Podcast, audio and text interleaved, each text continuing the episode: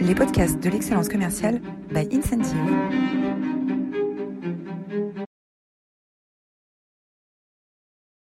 Euh, bonne année à tous ceux qui nous ont rejoints ce matin. Merci, euh, merci euh, de votre fidélité à notre rendez-vous du jeudi matin, des, interviews d'experts et des, webinaires Incentive. vous êtes pratiquement 400 à vous être inscrits ce matin, donc merci, un grand merci euh, de, nous faire confiance et de, vous lever tôt pour venir nous écouter. Euh, j'ai le plaisir d'accueillir ce matin Ludovic, Ludovic Giraudon, qui est euh, analyste au réseau Entreprendre Paris. Ludovic, tu es l'auteur d'un livre qui est maintenant un livre à succès, qui s'appelle Dream Team, qui est paru en novembre 2019, c'est bien ça? Exactement. et qui est un, nouvel ouvrage dans le, domaine de la littérature managériale. alors quand, j'ai reçu l'exemplaire, j'étais assez curieux de t'interviewer et je me suis dit, euh, pourquoi, euh, pourquoi, euh, pourquoi publier un nouveau, un nouveau livre? Il y a déjà des tonnes de livres de management. pourquoi en rajouter un nouveau? Qu'est-ce que Dream Team apporte qui n'existait pas sur le marché des livres de management? Ouais, bah déjà bonjour à tous. Et merci Simon d'avoir pensé à moi pour, pour venir parler de, management et de Dream Team ce matin.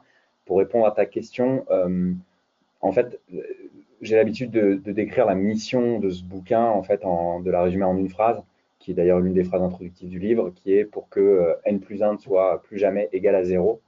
Euh, et au-delà de la, blague qu'on peut voir derrière cette, phrase, euh, en fait, cette notion de n plus 1, je la trouve assez intéressante parce qu'on l'emploie, on l'a employé des milliers de fois, on l'a entendu des milliers de fois. mais en fait, c'est une, une, addition qui sous-entend que le collaborateur additionné à son manager, bah, ils sont censés faire, des, faire des étincelles. on sait que malheureusement, ce n'est pas toujours le cas. Euh, et, donc, en fait, euh, moi, je me suis dit, OK, en tant que. Donc, moi, effectivement, je travaille aujourd'hui chez Réseau Entreprendre où j'accompagne des, entrepreneurs, des dirigeants. Avant ça, j'avais monté ma boîte que j'ai cédée il y a trois ans maintenant. Et quand je me suis retrouvé, moi, à, devoir constituer mon équipe et à, et, à, manager, je me suis rendu compte bah, à quel point, quand même, c'était dur. C'est quand même euh, difficile, on se sent seul, c'est parfois ingrat. Et donc, en fait, bah, je m'étais mis à la recherche à ce moment-là de, de, de bouquins management et j'ai trouvé beaucoup de livres sur la théorie managériale très intéressants, mais j'ai pas trouvé le bouquin moi qui me parlait le, plus. Et, j'ai voulu écrire le bouquin que j'aurais aimé lire moi en tant que manager, un bouquin très euh, concret, actionnable, euh, où en fait euh, on tourne pas autour du pot, où ben, chaque page est censée apporter des choses que bah, à la fin de la, lecture de, tel ou tel chapitre, on est censé pouvoir les, les mettre en, en, application en fait directement auprès de son équipe. Et les, les premiers retours que j'ai quand tu disais que le, bouquin était déjà un carton, euh, euh, le bouquin démarre très bien. J'ai la chance de le voir numéro un, effectivement, euh, des ventes sur, sur Amazon notamment. mais c'est le démarrage. Et en tout cas, les premiers retours de lecture que, de lecteurs que j'ai, c'est ça, c'est que ben voilà, c'est pas du, pas de la grande théorie, c'est des choses très pragmatiques, très concrètes qu'on peut mettre tout de suite en place dans son équipe. C'est vrai qu'on a lu le livre chez Incentive et que c'est vraiment, ça a le mérite d'être un guide extrêmement pratique à l'usage des managers. Euh, avec beaucoup de choses qu'on peut appliquer immédiatement une fois qu'on l'a lu. Et c'est vrai que j'ai voulu en fait dans ce livre aussi, je parle aussi bien de recrutement, d'onboarding, je parle de, évidemment d'engagement, de fidélisation, on va en reparler, euh, de comment se séparer d'un collaborateur, comment mener des points one-to-one, comment voilà euh, animer une réunion d'équipe percutante.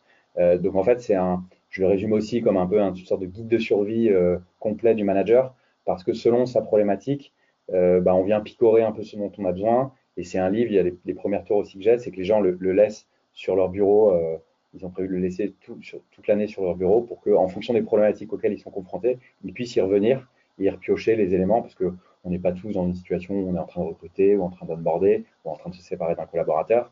Euh, donc, selon les situations, bah, hop, on va piocher un peu euh, ce dont on a besoin au, bon moment. C'est une sorte de boîte à outils en fait. Ok, super. Tu, parles de recrutement, ça nous fait une bonne transition. Euh, on a une audience aujourd'hui qui est euh, composée beaucoup de managers, de directeurs commerciaux, et on observe chez les clients d'Incentive notamment que dans les, forces de vente, on, recrute beaucoup et on a beaucoup de gens qui partent assez vite dans les semaines ou les mois qui suivent leur recrutement. Comment, euh, quelles sont les principales erreurs que commettent les organisations à ton avis dans leur recrutement et comment est-ce qu'on peut les, éviter? Bah, La première, et, petite précision aussi sur euh, en fait tout le contenu que je vais vous délivrer euh, ce matin et, ce qu'il y a dans le livre, c'est que c'est issu en fait de, moi je suis à la rencontre de plus de 450 managers et c'est issu vraiment de, l'expérience en fait qu'ils ont pu rencontrer sur le terrain. et en fait, typiquement sur le recrutement, la première erreur qui est faite, c'est de ne pas prendre suffisamment de temps pour se poser la question de savoir qui on cherche réellement le premier réflexe qu'on a quand on veut recruter, c'est se précipiter pour rédiger une annonce, de la poster pour avoir un maximum de CV, de commencer les entretiens, de recruter et, de commencer à travailler avec la personne. Et ça, c'est une erreur. En fait, il faut commencer par vraiment se poser. Et concrètement, il y a un, outil qui s'appelle une scorecard, euh, qui est un outil en fait qui permet justement de un peu structurer les choses.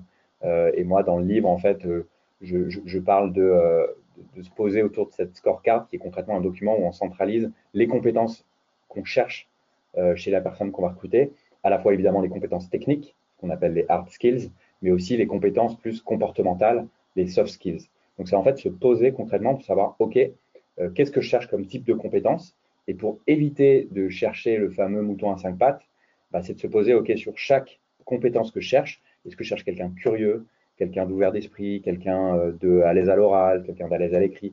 Toutes ces compétences-là, je les, je les répartis entre compétences techniques et compétences comportementales. Et pour chacune, je vais dire, OK, est-ce que c'est ce que j'appelle moi carton rouge? C'est-à-dire que s'il n'a pas cette compétence, bah, en fait, j'arrête dans le process. Et c'est comment est-ce que je fais aussi dans l'entretien pour tester telle ou telle compétence.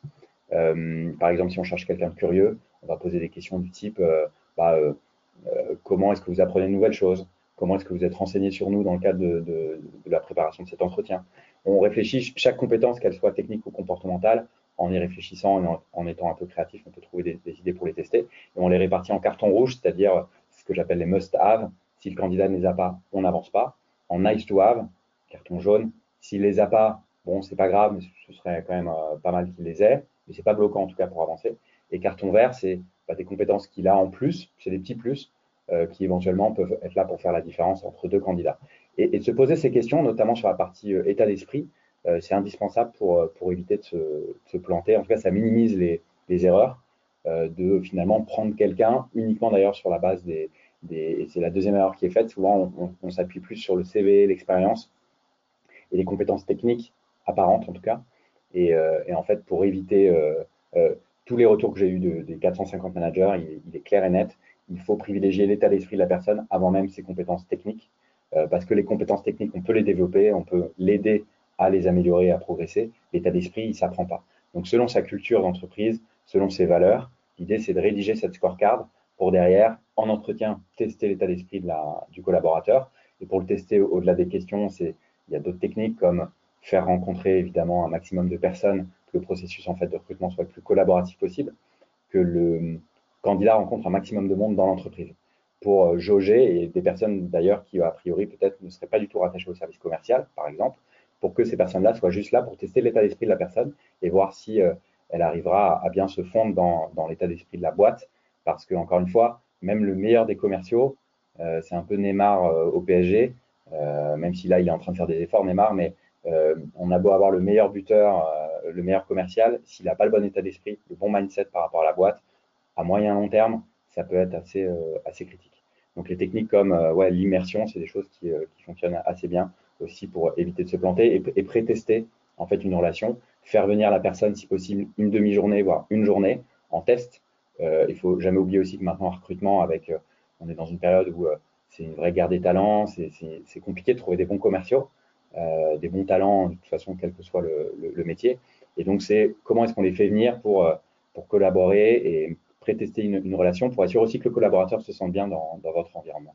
Donc, s'il y a un truc à retenir, je dirais prendre du temps et euh, notamment creuser ces sujets de scorecard.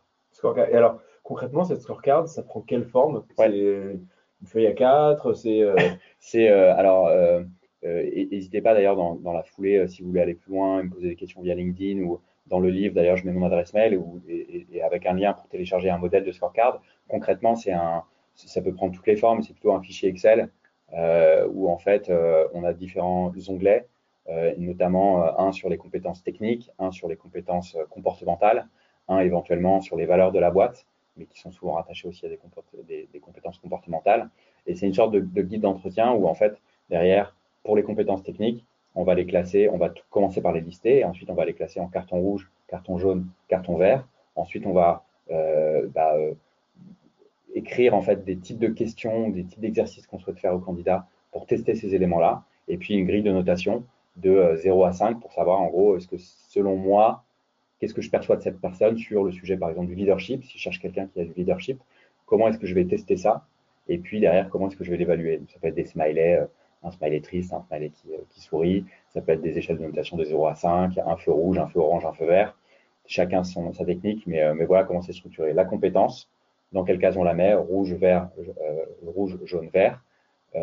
comment est-ce qu'on la teste et comment est-ce qu'on l'évalue? Et à la fin de l'entretien, ça permet de rationaliser les choses et de se dire, OK, euh, au-delà du feeling qu'on peut avoir, est-ce que c'est vraiment la bonne personne que je cherche et est-ce qu'elle a les bonnes compétences pour ça? Et quand on a mis ces notations, bah, à la fin, on peut voir tout de suite, OK, en carton rouge, là, je lui ai mis un 2 sur 5. C'est censé être une compétence euh, deal breaker, c'est-à-dire que, bah, en fait, on va pas plus loin. Donc, euh, bah, ça me permet de rationaliser la chose et de me dire, malgré toute la sympathie que j'ai eue pour le candidat, c'est pas la bonne personne et ça évite justement derrière de recruter la mauvaise personne et faire en sorte qu'elle parte trop rapidement, malheureusement. D'accord. Oui, ça évite de recruter uniquement sur la, sympathie et ça permet de, plus, plus objectif. Oui, exactement. De rationaliser les choses. Et puis, entre, euh, je parlais de processus collaboratif, faire rencontrer la personne un maximum de monde, c'est important. Et ça permet aussi d'avoir une même grille de lecture pour différentes personnes qui rentreraient le candidat, de confronter les points de vue aussi pour harmoniser tout ça. Ça permet en fait de remettre un peu l'église au centre du village et pas de se dire ah moi je l'aime bien parce qu'il me ressemble, parce qu'il a fait la même école que moi, euh, parce que c'est un peu un clone et ça rassure tout le monde d'avoir quelqu'un qui, nous ressemble. Non, c'est en fait, euh, c'est vraiment ça de, rationaliser le, choix. Ok. Euh, et au-delà de, on va dire, des, erreurs de recrutement et qui, génèrent du turnover à, court terme, euh, dans les directions commerciales, on observe aujourd'hui un, vrai, un vrai fardeau du turnover, mm. avec des taux de turnover qui sont extrêmement élevés et qui, du coup, mettent l'organisation commerciale dans une situation douloureuse où du coup il faut recruter énormément et puis le temps de, monter en compétences des commerciaux est long, donc ça, coûte finalement très cher. Et sur une population commerciale, euh, on a un impact assez direct sur, le, sur les, enfin le, un impact économique assez direct sur, sur, l'entreprise. Euh, s'il y a deux ou trois facteurs clés sur lesquels doit se focaliser un directeur commercial pour réduire le turnover dans son organisation, c'est quoi à ton avis? Alors déjà, il faut savoir, en France, la moyenne de turnover il est à peu près de 15%. Ça varie un peu selon les années, mais et il est beaucoup plus euh, bas finalement que euh, nos voisins européens, tout simplement parce que le, droit du travail, euh, on a une, flexibilité en France qui n'est pas la même qu'en Allemagne ou au UK par exemple. et avoir un, le, turnover 15%, est-ce que c'est un bon ou un mauvais chiffre? C'est difficile à dire, ça dépend des organisations. Avoir un, turnover trop faible, c'est une boîte qui se renouvelle peut-être pas assez. Trop élevé, c'est a priori signe de tension social, on va dire, ou en tout cas, ouais, c'est qu'on recrute pas forcément les bonnes personnes au, bon poste. Donc, je vous invite à vous pencher sur ces taux pour voir comment est-ce que vous vous positionnez par rapport à ces 15%. Euh, et pour répondre à ta question, euh, moi, en fait, je me suis rendu compte que pour maintenir, engager un collaborateur dans le temps, il y a cinq éléments à réunir. Euh, et pour faciliter, en fait, la, le, le, fait de retenir ces cinq éléments, je, je, vous invite, en fait, à retenir le mot dream, donc le, le mot rêve traduit en anglais, dream, euh, parce qu'en fait, les, cinq, euh, les cinq lettres de ce mot euh, sont les cinq premières lettres des cinq éléments. le D, c'est pour la, direction, c'est-à-dire qu'un collaborateur, il a besoin de, sens. Donc, le, manager commercial doit être là pour lui donner, lui dégager l'horizon, lui faire comprendre en fait pourquoi est-ce qu'il se lève chaque matin. Le R, en fait, c'est pour reconnaissance. Et au-delà de la reconnaissance, évidemment, salariale et des primes, des mécaniques de variables éventuellement qui, peut, qui peuvent être mises en place, c'est une reconnaissance aussi plus de valorisation du collaborateur, le mettre en lumière, le faire intervenir, euh, mettre en, avant euh, un, un, super closing qu'il vient de faire. Euh, c'est un mail pour le féliciter, à l'écrit, à l'oral, bref, toutes les mécaniques en fait qui permettent de valoriser le collaborateur régulièrement et évidemment quand c'est quand c'est justifié. donc ça c'est pour le, le, R de reconnaissance. Ensuite il y a le E pour environnement et c'est pas l'environnement de travail, c'est-à-dire que euh, c'est pas un sujet de baby foot ou de salle de sieste. Le vrai sujet, il n'est pas du tout là. Le vrai sujet, c'est plus l'environnement social. C'est le plaisir que va avoir le collaborateur à euh, retrouver euh, ses collègues. Donc, c'est créer du lien social, créer des séminaires, créer du, voilà, du, lien entre les gens, faire en sorte que ben, ils, parlent d'autre chose que de, que de boulot. Euh, donc, ça, c'est clé aussi. Le A, c'est pour autonomie. alors, chaque collaborateur n'est pas fait pour avoir le même degré d'autonomie, évidemment, mais tous les managers que j'ai pu rencontrer m'ont dit la même chose si vous responsabilisez correctement euh, vos collaborateurs, vous serez surpris. Et ça, plus un collaborateur est justement responsabilisé par rapport à, ses capacités à être responsabilisé, ça le maintient aussi euh, engagé, ça réduit le turnover. Et la dernière lettre du mot DREAM, c'est donc euh, M pour monter en compétence. C'est-à-dire qu'un collaborateur qui il est là aussi pour évoluer, et je ne parle pas non plus là de grade nécessairement ou de salaire, il est là pour apprendre, Et un collaborateur, en fait, qui n'apprend plus, toutes les rencontres que j'ai pu faire aussi, c'est un collaborateur qui a déjà un, pied dehors. Ok, donc Dream. Dream, d r e Dream pour garder ses collaborateurs engagés. Et... Direction, reconnaissance, environnement social, autonomie, et puis monter en compétences. Ok, super. Super. Et donc, il y a 15% de turnover en France en moyenne. Euh, et, toi, est-ce que tu as vu des, taux de turnover qui paraissent euh, raisonnables, sains ou, euh, ou est-ce que. C'est compliqué, encore une fois, chaque organisation étant différente. Je pense que le taux de 15%, étant donné que c'est une moyenne, c'est toujours pareil avec les moyennes, il faut les regarder, mais il faut quand même faire attention par rapport à, sa propre organisation. Ce qui est sûr, c'est que quand on a un taux de turnover de 1 ou 2%, euh, ben, c'est pas forcément très sain parce que ça veut dire que l'équipe ne se renouvelle pas. Et pareil, tous les retours d'expérience que j'ai pu avoir montrent que accueillir de nouvelles personnes, ben, ça apporte du sang neuf, de nouvelles choses, euh, et c'est important. Euh, parce qu'il faut qu'une organisation aussi, au même titre que chaque collaborateur individuellement, euh, évolue. Euh, et un taux de turnover trop élevé, ben, c'est pour le coup une catastrophe. Donc quand on se rapproche des 25, 30, 40, là, c'est qu'il y a un problème c'est signe de tension sociale, et puis ça veut dire aussi qu'on n'arrive pas à retenir les gens, et ça veut dire qu'on ne capitalise aussi pas assez. Et tu parlais de, de ROI, notamment sur les commerciaux. Ben, un commercial qui ne vend pas, c'est une catastrophe. Euh, et, un commercial qui part trop tôt, c'est un commercial qui n'aura pas eu le temps euh, finalement de monter suffisamment en compétences pour bah, derrière suffisamment performant commercialement parlant.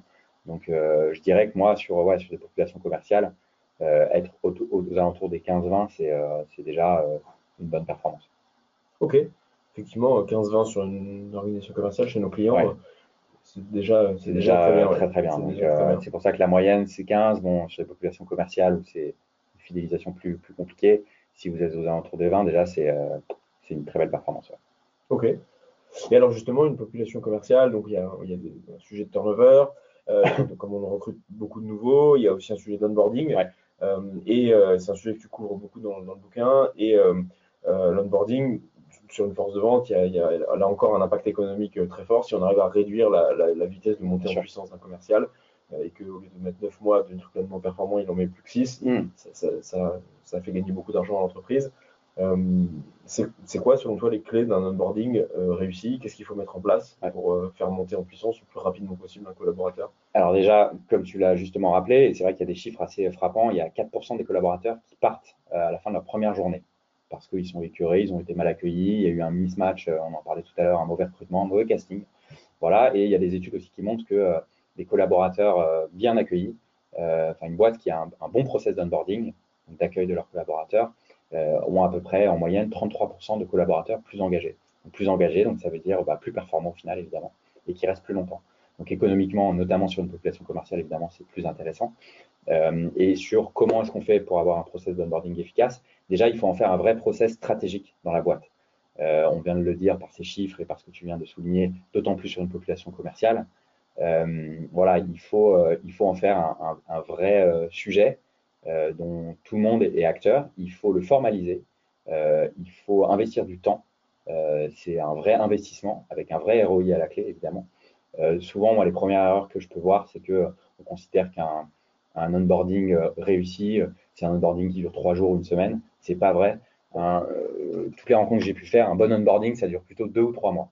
Alors, ça ne veut pas dire que la personne n'est pas déjà à, faire son boulot avant deux ou trois mois, mais ça veut dire qu'elle a un accompagnement euh, suivi d'au moins trois mois. Euh, donc ça, c'est un premier point, c'est que ça doit prendre du temps, ça doit être formalisé. Et pour gagner du temps, il y a une petite technique qui est assez simple, c'est qu'on considère en général que l'onboarding commence le premier jour du collaborateur, le premier jour où il vient physiquement dans les bureaux. Ça, c'est une erreur. Le premier jour de l'onboarding, il doit commencer le jour où on s'est mis d'accord ne serait-ce qu'à l'oral et à l'écrit, avec le collaborateur. En moyenne, il peut se passer un, deux, voire trois mois entre le moment où on se met d'accord avec le collaborateur et le moment où il arrive au bureau. C'est la période que j'appelle from yes to desk. Donc le moment entre, le moment où il dit oui et le moment où il arrive à son bureau, il peut se passer un temps long. Et c'est de commencer d'ores et déjà à l'engager dans l'aventure de la boîte et dans de l'engager dans sa mission. Comment? Bah, C'est tout simplement en lui envoyant régulièrement, à peu près une fois par semaine, euh, peut-être euh, un bouquin euh, à lire, ça peut être un mail avec des éléments sur le marché, euh, de la méthodo à lire aussi de son côté pour qu'il arrive déjà à imprégner d'un certain nombre de choses. C'est de convier à un événement, si vous faites une réunion commerciale par exemple, en amont, bah, c'est qu'ils viennent une réunion d'équipe ou un séminaire d'équipe, quel que soit l'événement, ou même une bière d'équipe, ben, plutôt il sera confronté, entre guillemets, positivement à ses collègues et à ses futurs collègues, et puis au process de la boîte, plus il sera aussi opérationnel rapidement. Donc, c'est pas attendre qu'il arrive, c'est mettre en place des choses rapidement. Et vraiment, tout ça, ça doit être écrit, formalisé. C'est-à-dire qu'il ne faut pas réinventer la roue à chaque fois. Vous n'aurez un process d'onboarding en fait euh, efficace et performant, et donc des collaborateurs engagés et performants le plus rapidement possible. Si tout ça est écrit, il faut qu'ils rencontrent aussi un maximum de, monde dans la boîte. Ça, c'est important. Il y a une corrélation directe entre le fait que la personne soit à l'aise et, et, on va dire même personnellement dans la boîte et le moment où il est euh, à l'aise et performant dans son poste. Et pour ça, en fait, il faut aussi qu'ils rencontrent un maximum de monde. Et ça, ça, aussi, ça demande de la formalisation, que les gens dégagent du temps. Donc, je reviens à ce que je disais tout à l'heure. Ça doit être un vrai process euh, stratégique et clé euh, dans l'onboarding. Et il y a un outil qui est assez intéressant euh, pour l'onboarding, qui est la checklist, que certains, d'ailleurs, qui nous écoutent, utilisent peut-être. C'est un outil, en fait, où on doit lister les peut-être 10, 20, 30, 40 actions que doit faire le collaborateur quand il arrive. Euh, et du coup, ça permet bah, d'être sûr qu'on n'oublie rien, ça permet de suivre les choses. Je parlais de formalisation, c'est un bon outil aussi de, de, formalisation, tout ça. Et surtout, ça le rend acteur aussi. Ce qui est important, c'est de rendre acteur le nouveau collaborateur dans son, dans son onboarding. Pour, euh, bah, c'est toujours pareil, on apprend beaucoup plus quand c'est nous qui faisons des choses, quand on met les mains dans le cambouis. Donc, c'est une liste des choses qui vont de euh, paramétrer tel ou tel outil sur son ordinateur à aller rencontrer telle personne, aller récupérer telle information sur la boîte. ça peut être beaucoup de choses. Euh, mais l'idée, encore une fois, c'est de le rendre acteur pour que bah, tout de suite, il soit dans l'action et pour que tout de suite, il soit euh, euh, opérationnel. Cette checklist, évidemment, elle doit comporter des choses assez simples à réaliser pour que ce soit des qui rentrent tout de suite sur des petits succès, des choses faciles à faire pour que tout de suite, ils soient en confiance. Et ça participe, entre autres, aussi au fait qu'ils soient bah, plus à l'aise et donc au final plus performants et qu'ils se mettent bah, au boulot au final plus efficacement, plus rapidement. Et la phase d'onboarding, au moins la, phase amont avant que la personne rejoigne. Qui est-ce qui s'en charge généralement? C'est le manager qui fait ça? C'est les RH qui ont un process euh, standardisé? Comment est-ce qu'on fait pour envoyer euh, un mail par semaine à la personne avec du contenu? C'est une bonne question. C'est compliqué d'y répondre de manière totalement tranchée parce que ça dépend vraiment des organisations des boîtes, des tailles des boîtes. ce qui est sûr, c'est que le manager doit travailler de concert, évidemment, avec les, ressources humaines. le, le, truc, c'est que chaque service doit avoir aussi un peu son onboarding euh, personnalisé aux petits oignons.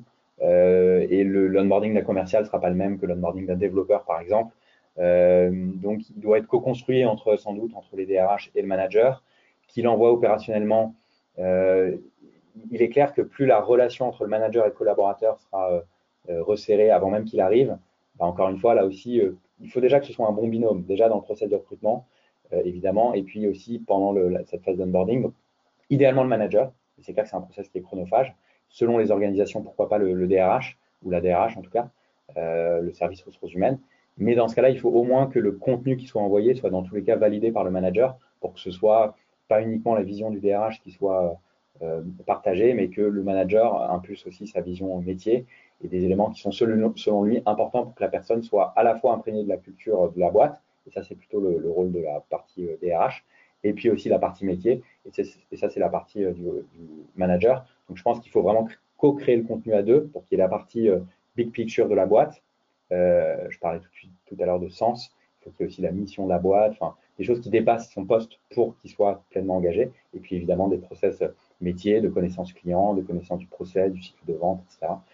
et là, il y a rien enfin, le manager est a priori évidemment la meilleure personne pour produire ce contenu.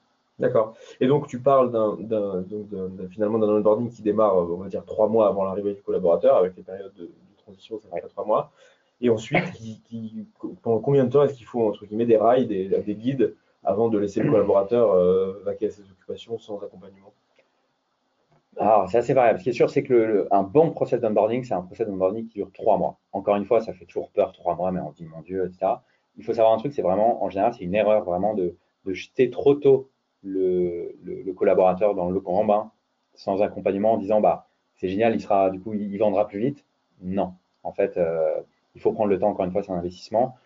Euh, compliqué de répondre encore une fois très précisément à la question, mais il faut que ça dure trois mois. Il faut qu'évidemment la première semaine, euh, moi je parle de la loi de la règle des 80-20, c'est-à-dire qu'il faut qu'il passe 80% en training, formation, accompagnement d'autres gens de la boîte pour monter en puissance et 20% autonome à son poste pour un peu bah, déjà souffler, digérer un peu toutes les informations, prendre aussi en main les, différents outils internes, les process internes, lire des choses, etc. Mais un, collaborateur qui démarre, s'il est à son bureau, bah, c'est qu'il y a un problème. Et, le lâcher trop tôt, c'est une erreur. Donc, il faut trois mois, il y de l'accompagnement. Sur la première semaine, très resserré. On peut même mettre en place, il y a de plus en plus de boîtes qui le mettent en place, le système de parrain, de buddy à l'américaine. Euh, ça vient de la Silicon Valley. Et visiblement, sur le terrain, c'est assez efficace. Ou au-delà du manager, il a euh, euh, un, collaborateur qui l'a depuis un certain temps et qui a pour l'accompagner à la fois sur son métier, mais pas que, sur tout le reste. et ça, c'est des choses aussi qui sont assez intéressantes pour un suivi dans le temps. Donc, c'est, je dirais, une première semaine ou les deux premières semaines très resserrées. Et puis, au fur et à mesure, bah, ça, se, détend, mais avec quand même des, jalons et des points euh, routes euh, qui sont clairement calés dans l'agenda, avec des points clairs et nets de one-to-one avec euh, le manager pour faire le point. Donc, encore une fois, tout ça doit être écrit, ça ne doit pas être du feeling. Tiens, ça fait longtemps que je n'ai pas fait un point avec lui, je veux savoir comment ça se passe en démarrage. Si on en est là, c'est qu'on a raté un virage. Il faut vraiment caler ces points-là. Donc, très resserré au début, voilà, euh, le laisser euh, le laisser un peu plus libre euh, assez rapidement, parce qu'encore une fois, mine de rien, bah, c'est en faisant qu'on apprend. et après, moi, j'invite aussi à mesurer la, le, la, performance de son onboarding, tout simplement en envoyant à, la fin de ces trois mois-là un petit questionnaire très rapide aux nouveaux collaborateurs qui viennent d'arriver. Ça, c'est un outil très simple qui permet justement de jauger la performance de son onboarding et de savoir, OK, des questions très simples pour savoir je ne sais pas moi, comment est-ce que, est-ce que vous avez tous les outils pour être pleinement autonome à, quel, à, partir de quel moment vous êtes senti à l'aise sur votre poste Ça, ce sont des choses qui vont permettre derrière justement de mieux calibrer pour savoir bah, quel niveau d'accompagnement je mets sur les premières semaines et les premiers mois des collaborateurs. Ok, donc un onboarding finalement qui dure à peu près six mois, trois mois avant qu'il arrive et trois mois euh, après son arrivée. Exactement. Ok. Et tu parlais de, de, one-on-one, euh, donc euh, effectivement, c'est un sujet qui est très important dans le, dans le coaching des forces de vente, et c'est quelque chose qu'on recommande beaucoup aux clients initiatives, c'est mettre en place une politique de one-to-one structurée, formelle, avec des managers qui voient de manière très régulière les commerciaux pour accompagner la montée en compétences. Donc là, c'est plutôt passer la phase d'onboarding. Euh, euh quelles, sont, quelles sont les erreurs à éviter pour un manager Quels sont les éléments qui font le, la qualité mm. d'un bon one-on-one quand mm. on est manager et qu'on voit son collaborateur euh, tous les 15 jours ou voire même toutes les semaines Alors déjà, effectivement, c'est clair que tous les managers aussi que j'ai rencontrés m'ont expliqué que ça a tout changé. Le jour où ils ont mis des, one-to-one euh, très réguliers, idéalement, c'est une fois par semaine. Et c'est idéalement au moins 30 minutes chaque semaine. Ça peut paraître beaucoup, mais vraiment, ils m'ont dit le jour où ils ont mis ça en place, ça a tout changé. Pourquoi? Parce que en fait, ça permet d'avoir quasi en temps réel l'état d'esprit du collaborateur. Et il y, a une, corrélation directe entre son niveau d'énergie, la manière dont il se sent et ses performances. Et donc, en fait, le fait de savoir comment il sent, ses difficultés, etc., bah, si on attend euh, trois mois pour rectifier le tir ou l'entretien annuel pour le faire, bah, en fait, euh, c'est une catastrophe. On attend, il y a la démotivation, la baisse de performance. Au final, euh, ben, tout le monde est perdant. Le fait de le faire chaque semaine, donc, ça permet de savoir ce qui se passe dans la tête du collaborateur, de savoir encore une fois, bah, là où il a des problèmes, ce qui peut lui faire gagner du temps, comment est-ce que le manager peut l'aider. Et si on ne lui demande pas, bah, en fait, on ne peut pas le savoir. Euh, donc, un, c'est d'en faire chaque semaine. La première erreur, pour répondre plus précisément à ta question, c'est qu'en fait, ces points, en général, ils sautent. Et ils sautent, pourquoi? Parce qu'il y a deux raisons principales. La première, c'est que le manager dit j'ai pas le temps. Et la deuxième raison, c'est qu'il se dit en fait, on n'a rien à se dire. Comme on se croise tous les jours, on s'est parlé hier à la machine à café, en fait, on n'a rien à dire. Donc, le premier point, euh, le manque de temps, en fait, dans les faits, évidemment que le manager a le temps, c'est juste qu'il ne le priorise pas. Or, ça doit être une vraie priorité parce qu'encore une fois, c'est un investissement avec un ROI direct. Le temps que vous passerez dans ces, dans ces euh, points en one-to-one, euh, c'est ce que j'écris dans le livre, la confiance, elle se construit au quotidien et elle se bâtit surtout dans ces moments-là. Elle ne se bâtit pas à la machine à café typiquement ou, ou en réunion d'équipe. c'est des moments qui sont vraiment précieux, donc c'est faire de ces moments une priorité et pour ça, c'est les caler dans l'agenda euh, et, faire en sorte que ben, si on vous cale une autre réunion sur ce créneau-là, ben, vous la refusez, vous proposez un autre créneau. Ça va vraiment être vu comme le moment privilégié et important de votre semaine, c'est points one-to-one. Deuxième point, c'est le côté on n'a rien à se dire. en général, si on l'a, c'est parce qu'en fait, on ne les prépare pas et qu'on ne prend pas le temps de les préparer. Donc là aussi, c'est un sujet de priorisation et c'est de se caler, euh, ne serait-ce que 5-10 minutes dans la semaine, un créneau précis dans l'agenda et récurrent, parce que si ce n'est pas calé dans l'agenda, on le fait pas. Et donc, c'est de le caler et c'est de, préparer ça parce qu'il y a toujours des choses à se dire. Et dans la préparation, c'est de se dire, OK, qu'est-ce que j'ai pu noter ces derniers jours sur même des choses très, des signaux faibles, des, petits détails, une réaction qu'il a eue en réunion d'équipe sur un sujet, ça peut être une difficulté qu'on pressent qu'il puisse avoir, des sujets sur, que, j'ai envie d'aborder avec lui pour l'aider à se développer. et, donc, en fait, il y a toujours des choses à dire. Et, je vous invite aussi, petit conseil, à, lister un certain nombre de sujets transverses, euh, métiers par exemple aussi, hein, euh, commerciaux, euh, que vous souhaitez aborder avec vos collaborateurs d'une manière globale. Et en fonction de l'actualité, en fonction de justement de s'il y a des choses plus ou moins importantes à dire, bah, d'aller piocher dans cette liste des choses à transmettre en fait à votre collaborateur, parce que vous êtes là aussi pour évidemment lui transmettre de l'énergie, lui transmettre des, connaissances et même des choses presque de développement personnel pour l'aider à se sentir mieux. Et, le dernier conseil que je peux donner pour ces moments sur les plus efficaces, c'est euh, euh, euh, d'être en posture d'écoute dans ces moments-là. C'est des moments où on n'est pas là pour parler nécessairement des dossiers en cours. On est là pour prendre de la hauteur. on est là pour écouter le collaborateur. Dans ces moments-là, moi, j'invite les managers à écouter à peu près 80% du temps et à ne parler que 20% du temps. C'est un moment privilégié pour que le collaborateur se livre. Et donc, c'est peut-être dans une posture d'écoute et de euh, ce que j'appelle dans le livre la posture basse, qui est issue des techniques de coaching assez, euh, assez classiques, qui est euh, ben, plutôt de d'écouter le collaborateur, de, lui poser des questions. Comment est-ce que toi tu ferais? De ne pas être là pour lui donner les réponses, mais pour lui poser les bonnes questions, pour ben, l'amener lui à, se poser lui-même des questions et à, y répondre, à le rendre acteur en fait de ce one-to-one. Et demander évidemment aussi au collaborateur de préparer ses one-to-one. S'il ne le fait pas bien, de lui dire est-ce que tu pourrais pour la semaine prochaine mieux préparer le point, ça serait plus riche, c'est des moments très importants qui nous permettent euh, tous les deux de grandir. Et tu verras, euh, si on prépare tous les deux bien ces points, ben, il en ressortira quelque chose de grand. Et, euh, et ça, c'est un autre conseil, c'est de, d'engager le collaborateur à préparer ses points. Et en fait, ça va se faire assez mécaniquement. Hein. Vous allez voir que si vous le laissez parler 80% du temps, je peux vous dire que la fois d'après, ben, il saura que en fait, c'est lui qui sera mécaniquement acteur de ses points et qui, les préparera. Donc, un, ne pas les faire sauter, ça va être les moments les plus privilégiés. Euh, deux, écouter, écouter, écouter. Et trois, c'est préparer à la fois côté collaborateur et à la fois côté euh, manager. Ok, super. Merci Ludovic. Quel conseil tu donnerais à un DIRCO ou à un manager euh, commercial pour cartonner cette année? Le premier, c'est de lire Dream Team. évidemment, c'est une blague. J'irais deux, peut-être deux conseils. en tout cas, il y en a un, c'est vraiment de se faire accompagner euh, parce que en fait, euh, c'est pareil qu'un collaborateur finalement. Euh, quand on a la tête dans le guidon, ben, on a du mal à prendre de la hauteur. Donc, quel que soit le, format de coaching, c'est d'avoir quelqu'un d'autre, quelle que soit la forme, qui l'aide dans sa démarche et qui, à qui puisse aussi bah, lui-même ben, prendre, avec qui il pourrait prendre de la hauteur pour bah, améliorer ses pratiques et être challengé et se remettre en cause aussi dans dans ses pratiques. Et deuxième point, c'est évidemment de faire de son équipe une priorité. J'ai croisé trop de managers qui euh, étaient trop pris par l'opérationnel. Idéalement, un manager, son seul job, c'est de manager. Euh, c'est parfois utopique, on sait que malheureusement, c'est pas toujours possible. Mais en général, du coup, c'est l'opérationnel qui prend le, dessus, au détriment du coup des collaborateurs. Et c'est pour ça que je disais, par exemple, tout à l'heure, les, points one-to-one, souvent ils sautent. Parce que, ah bah merde, en fait, on m'a calé une, autre réunion importante, etc. Non, en fait, là, quand on, il y a par exemple une chose moi que je recommande, c'est quand on est sur le trajet du boulot le matin, euh, un manager, il ne doit pas penser à, euh, tel rendez-vous euh, important qu'il peut avoir, il ne doit pas penser à sa future promotion personnelle, etc. Il doit penser en fait à son équipe, à son collaborateur, sa collaboratrice. Qu'est-ce qui se passe en ce moment dans sa tête? Comment est-ce que je peux faire pour l'aider en fait? Et ça doit être sa pensée première, parce que derrière, quand on tire le fil de ça et quand on applique ça, ça paraît tout bête, mais ça paraît un grand truc, mais euh, quand on le met en place, en fait, derrière, ben, tout déroule. C'est-à-dire que euh, quand on fait euh, de ses collaborateurs une priorité, ils se sentent mieux, ils sont plus performants, l'équipe, l'équipe est plus performante. Donc, mon boulot de manager devient plus facile à gérer et, et en fait, tout le monde est, tout le monde est gagnant. Ok. Donc, se faire accompagner, se faire coacher, prendre de la hauteur, en fait, prendre du temps.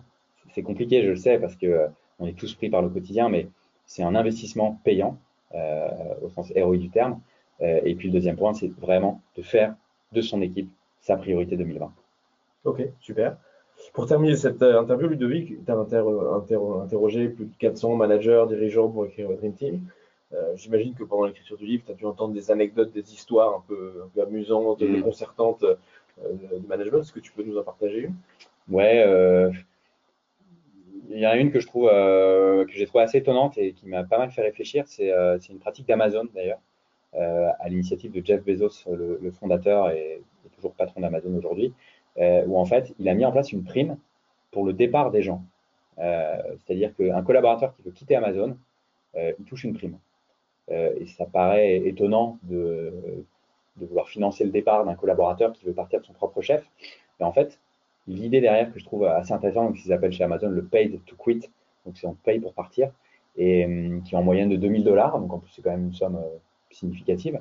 Et en fait, la logique qu'il y a derrière, c'est que un collaborateur qui veut partir, euh, ou qui a des doutes ou qui n'est plus à sa bonne place, euh, ça ne sert à rien de le laisser là où il est, parce que forcément, il va y avoir une baisse de, une baisse de motivation et donc une baisse de performance. Et, donc, en fait, euh, derrière cette logique qui peut paraître un peu étonnante, il s'est dit un jour, mais en fait, voilà, moi, s'il y a un collaborateur qui, qui est plus bien là où il est, bah, je l'incite à partir, parce que bah, ça va me permettre aussi bah, de, de, renouveler l'équipe et de prendre quelqu'un qui bah, aura l'énergie nécessaire pour, pour, le faire. Donc, en gros, l'idée qu'il y a derrière, c'est dès qu'on sent une baisse de démotivation, une baisse de motivation, pardon, euh, et les points one-to-one, justement, permettent de ne pas perdre trop de temps et de le, sentir euh, très rapidement. Euh, c'est soit de voir comment est-ce qu'on peut faire pour réengager le collaborateur, soit ben, l'amener sur un, autre poste peut-être au sein de l'entreprise, et si c'est pas possible, bah, discuter avec lui effectivement de, de, l'emmener vers, vers autre chose. Et donc j'ai trouvé cette pratique d'Amazon assez étonnante, liée aussi très liée au, au système euh, social euh, américain, mais euh, mine de rien, qui est assez intéressant dans la logique qu'il peut y avoir derrière. Garder un collaborateur démotivé, en fait, c'est intéressant pour personne et c'est pas intéressant non plus pour le collaborateur. On a tous des talents, on a tous de l'énergie à revendre. Ne perdons pas de temps à, la, perdre sur quelque chose qui ne nous, nous, intéresse pas. Mettons-la au service d'un poste sur lequel on, sera vraiment performant. Super. Merci beaucoup Ludovic pour euh, toutes ces réponses euh, bah, précieuses. Merci à toi. Euh, merci à vous qui nous avez écoutés ce matin et vous étiez nombreux malgré, le, malgré les grèves. Donc, donc merci d'avoir été là. On apprécie beaucoup. Ce qui va se passer, c'est que vous allez recevoir dans les heures qui suivent un mail avec un lien vers l'enregistrement de, l'interview. Donc si vous la revisionnez ou la partagez, vous pourrez le faire. Dans le mail, il y aura un, lien vers un post LinkedIn qui, reparle du webinaire. Euh, si vous mettez un petit commentaire sur ce post, euh, vous aurez la, chance d'être peut-être tiré au sort pour gagner un exemplaire de Dream Team. Euh, et donc vous pourrez effectivement le lire et bien commencer 2020 avec plein de, conseils précieux pour améliorer la qualité de votre management. Donc voilà, restez à l'affût du mail que vous allez recevoir dans la journée avec le lien vers l'enregistrement et le post LinkedIn pour ajouter un petit commentaire. Euh, si vous avez des questions, c'est le moment de les poser. Euh, dans, la fenêtre euh, qui s'affiche à l'écran, vous pouvez poser des questions. Donc n'hésitez pas à les poser. et pour, des questions pour Ludovic. et voilà, si vous n'avez pas de questions, je vous donne rendez-vous, moi, dans trois semaines, le 30 janvier, pareil, même heure, 30 janvier 8h, pour un webinaire justement sur le sujet des one-on-one, du coaching commercial. et on partagera règles euh, pour, euh, pour avoir des one-on-one euh, managers et commercial qui soient hyper efficaces. Vous avez le lien d'inscription qui s'affiche à l'écran si vous voulez déjà vous inscrire au webinaire du 30 janvier. voilà. Eh bien, merci, merci à vous. Je regarde s'il n'y a pas de questions. Et je précise, n'hésitez pas si jamais il n'y a pas de questions là tout de suite maintenant et que vous en avez dans un second temps ou en réécoutant cet enregistrement. N'hésitez pas à m'écrire hein, si vous avez des questions pour, pour, creuser des points qui seraient traités dans le livre.